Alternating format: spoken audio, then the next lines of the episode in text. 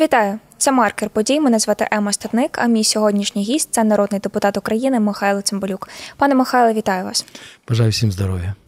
Хочу розпочати із теми, яка турбує зараз весь український народ, і зокрема вона стосується наших захисників, наших воїнів, які е, служать у збройних силах України. Це тема мобілізації, а зокрема поговорити про законопроєкт про мобілізацію. Е, цей законопроєкт спочатку внесли до Верховної Ради, потім його відправили на доопрацювання. То що ж взагалі буде з цим законопроєктом? Чи є вже певні напрацювання навколо нього? І коли можна очікувати доповнений законопроєкт про мобілізацію вже у Верховній Раді? Ну, насамперед хочу е, сказати, що в нас є діючий закон про мобілізацію, який працює. І Збройні Сили України і інші військові формування мають можливість його використовувати в своїй повсякденній службі. А мова йде про удосконалення процесів мобілізації, тому що період воєнного стану показав, що потрібно все-таки деякі аспекти доповнювати, змінювати. Це вимога часу. Але уряд в кінці грудня минулого року подав був проєкт закону, який був недосконалий. Ми про це говорили з самого початку. Таке складається враження, що вони не радились ні з військовими, ні з народними депутатами. Я вже не кажу, не комунікували з громадянським суспільством. І Верховна Рада повернула на допрацювання, або, якщо бути точнішим, то Кабінет міністрів відкликав цей законопроект, але Верховна Рада підготувала деякі пропозиції щодо тих речей, які не можуть проходити. Е, Верховну Раду шляхом голосування. Це мова йде про насамперед е, повістки електронні, мова йде про те, про що не, не матиме права ТЦК е, накладати чи вводити в список боржників тих, хто невчасно з'явився. За повісткою, що повістку не мають права вручати поліцейські, керівники підприємств. Тобто ряд тих норм, які викликали бурхливу реакцію в громадянському суспільстві, і насправді частина з них порушує Конституцію України, права громадян. Але ми очікуємо, що протягом найближчого часу вже нова версія з урахуванням зауважень е, потрапить на реєстрацію е, Верховну Раду України. Тобто ми очікуємо з дня на день. І дуже важливо, щоб Кабінет міністрів спільно з Генеральним штабом е, все-таки врахували ті пропозиції депутатів Верховної Ради, щоб ми могли якнайшвидше ухвалити в першому і другому читанні, і президент підписав цей законопроект, який би допоміг, по-перше, проводити. Е, Якісну мобілізацію, щоб мобілізація була справедливою і стосувалася всіх тих, хто військовозобов'язаний. Ми ставили вимогу і очікуємо, що нарешті це питання буде вирішено щодо демобілізації всіх строковиків, які переслужили вже декілька хто термінів. Вони повинні бути негайно демобілізовані, і ми вимагаємо, щоб вони мали право на відстрочку не менше шести місяців. А е, Кабмін пропонував тільки три місяці. Це важлива норма, яку сьогодні очікують наші громадяни. Ну і звичайно, йде дискусія і йшла тоді щодо мобілізації осіб з інвалідністю третьої групи. Ми вважаємо, що це теж неприпустимо. Вони можуть йти на службу тільки за власним бажанням, і всі інші мають мати право е, відстрочки в зв'язку з хворобою. Ви згадали про те, що хотіли мобілізувати е, представників людей з третьої групи інвалідності. А взагалі також дуже великий резонанс викликало обговорення, зокрема в соціальних мережах, те, що хотіли змінити призовний вік з 27 знизити його до 25. Що ще було у цьому е, у цій старій версії законопроекту такого, з чим ви категорично не погоджуєтесь, і що на вашу думку точно потрібно змінювати? Ну насправді зараз дискусія йде знизити вік з 27 до 25 років, і це є з боку військових обґрунтоване, і воно має е, можливість пройти чи шанси пройти Верховну Раду. Але е, ми хочемо зафіксувати, бо дехто навіть носить пропозиції, що з військових, що давайте будемо мобілізовувати з 22 років, з 20 років. Це категорично неприпустима норма, і ми її підтримувати не будемо. я думаю, що все-таки зупиняться на віку 25 років. Але неприпустимо, щоб ще раз повторюю, щоб повістка надавалася електронною поштою, бо не всі мають електронні почти, військовозобов'язані смартфони. Це неприпустимо, і ми надіємося, що це було в попередній версії. Думаємо, що воно не пройде і не буде вже в оновленій. Також е, попередня версія передбачала, що керівники підприємств і організацій, тобто роботодавці, зобов'язані вручати повістки працівникам і зобов'язані забезпечувати явку їх в територіальні комплекту... центрі комплектування і соціальної роботи. Це неправильно. І це теж викликало обурення, бо в іншому, якщо, не дай Бог, таке б сталося, ми б загнали в тінь економіку, і працівників невигідно було б наймати людей офіційно на роботу. А ті всі, хто не працюючи, вони б знову ж уникали е, мобілізації. Це не пройде. Ми знайшли спільну думку. Ну і головком вносив пропозицію, що давайте будемо розподіляти щодо хворіб тільки ВЛК або придатний, або непридатний. Це теж, на нашу думку, норма поки що не підходить, повинно зберегтись те, що є на сьогоднішній день, тобто особи з інвалідністю першої, другої і третьої групи, які не повинні підлягати мобілізації, крім випадків е, служби або підписання контракту за власним бажанням. Є такі категорії громадян осіб з інвалідністю, які хочуть за власним бажанням бути мобілізовані або підписати контракт. Це потрібно залишити їм таке право. Крім того, ми в попередній версії випали викладачі вищих навчальних закладів. Там було зафіксовано тільки особи, які мають вчений ступінь чи вчене звання. А е, викладачі коледжів, професійно-технічних училищ, вони всі мають право на бронь. Ми вважаємо, що це несправедливо. Потрібно також доповнити категорію викладачів вищих навчальних закладів без вчених звань, які працюють на повну, підкреслюю, на повну ставку. І не було е, адюнктів, не було аспірантів. Ми теж маємо доповнити ці категорії тих людей, які здобувають цю освіту або вчене звання, і е, мають мати також відстрочку. Це ті основні е, параметри, над якими працювали. І ще один Е, це те, що надавалося, пропонувалось надати право керівнику територіального центру комплектування в разі неявки громадянина вносити його в реєстр боржників і накладати обмеження права керувати автомобілем, володіти майном, розпоряджатися майном, е, блокувати банківські рахунки, банківські картки. Це категорично е, не можна допускати, і ця норма відхилена.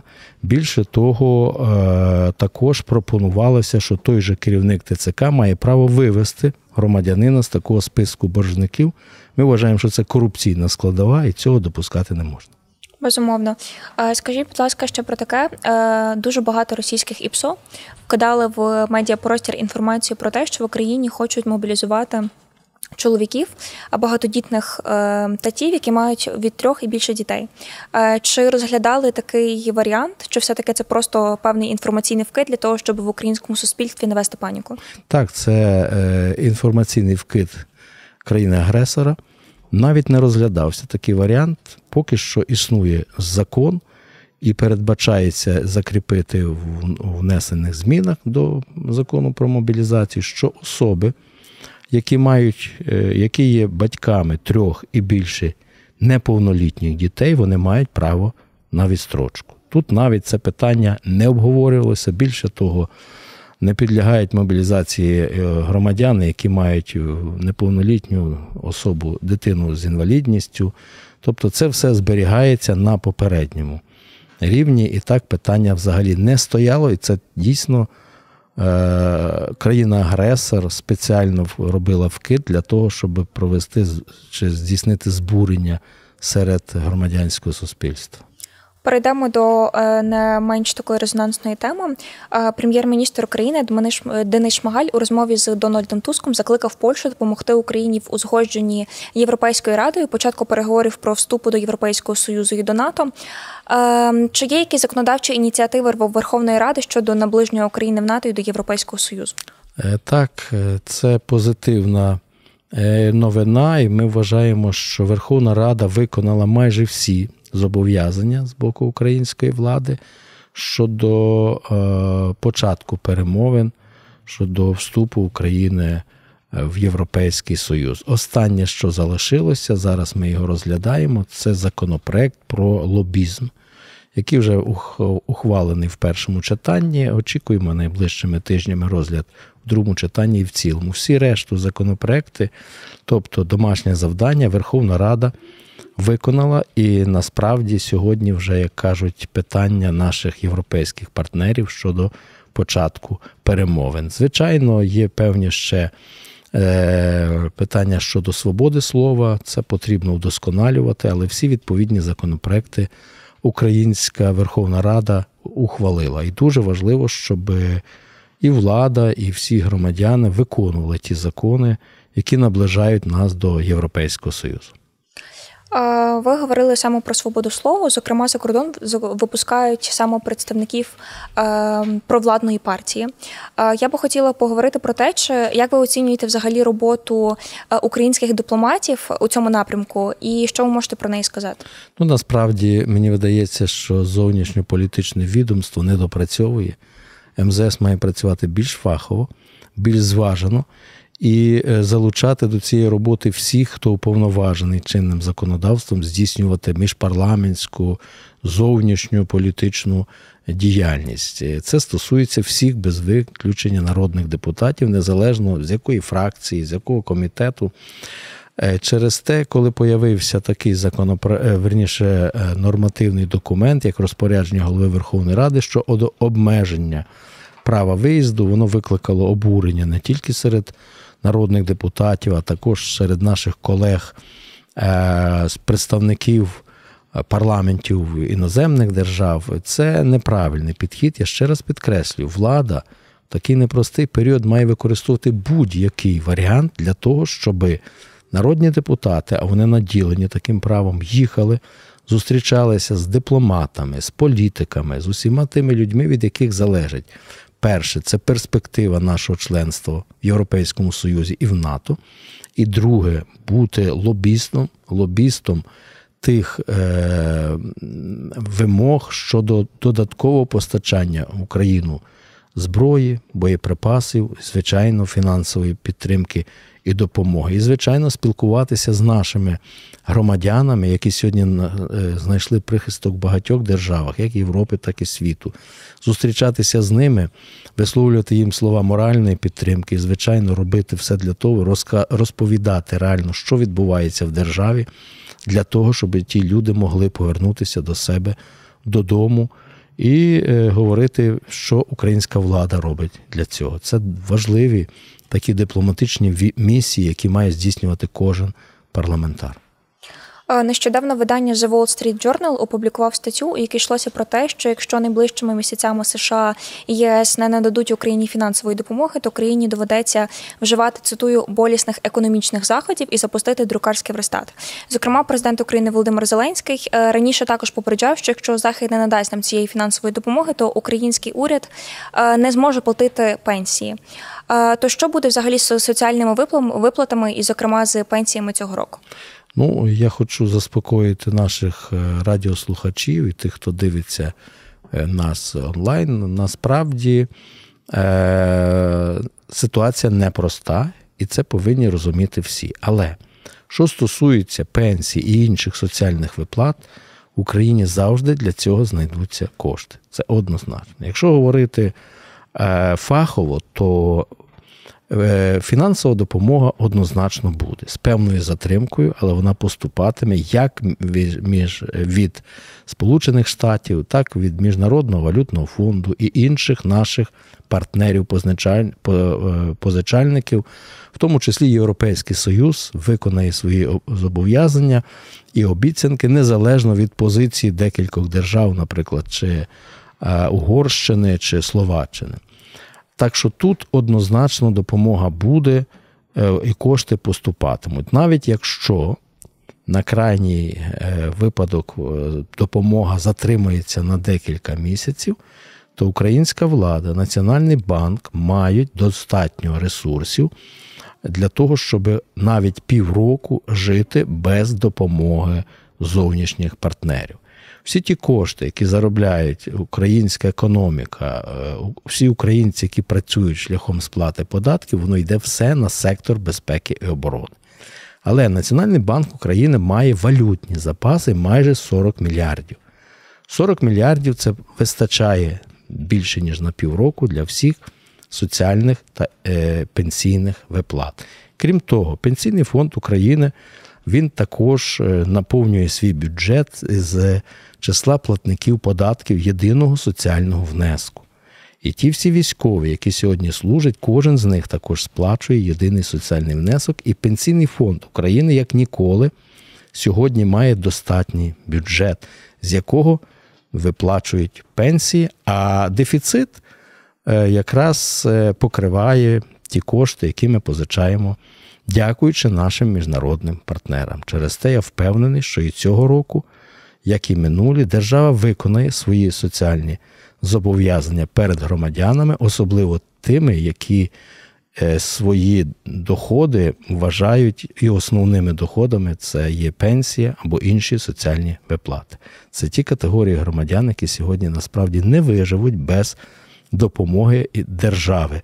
Це навіть е, для декого допомога. А коли ми говоримо про пенсії, це те, що держава заборгувала кожному тому, хто працював і вчасно сплачував е, пенсійні і інші державні внески.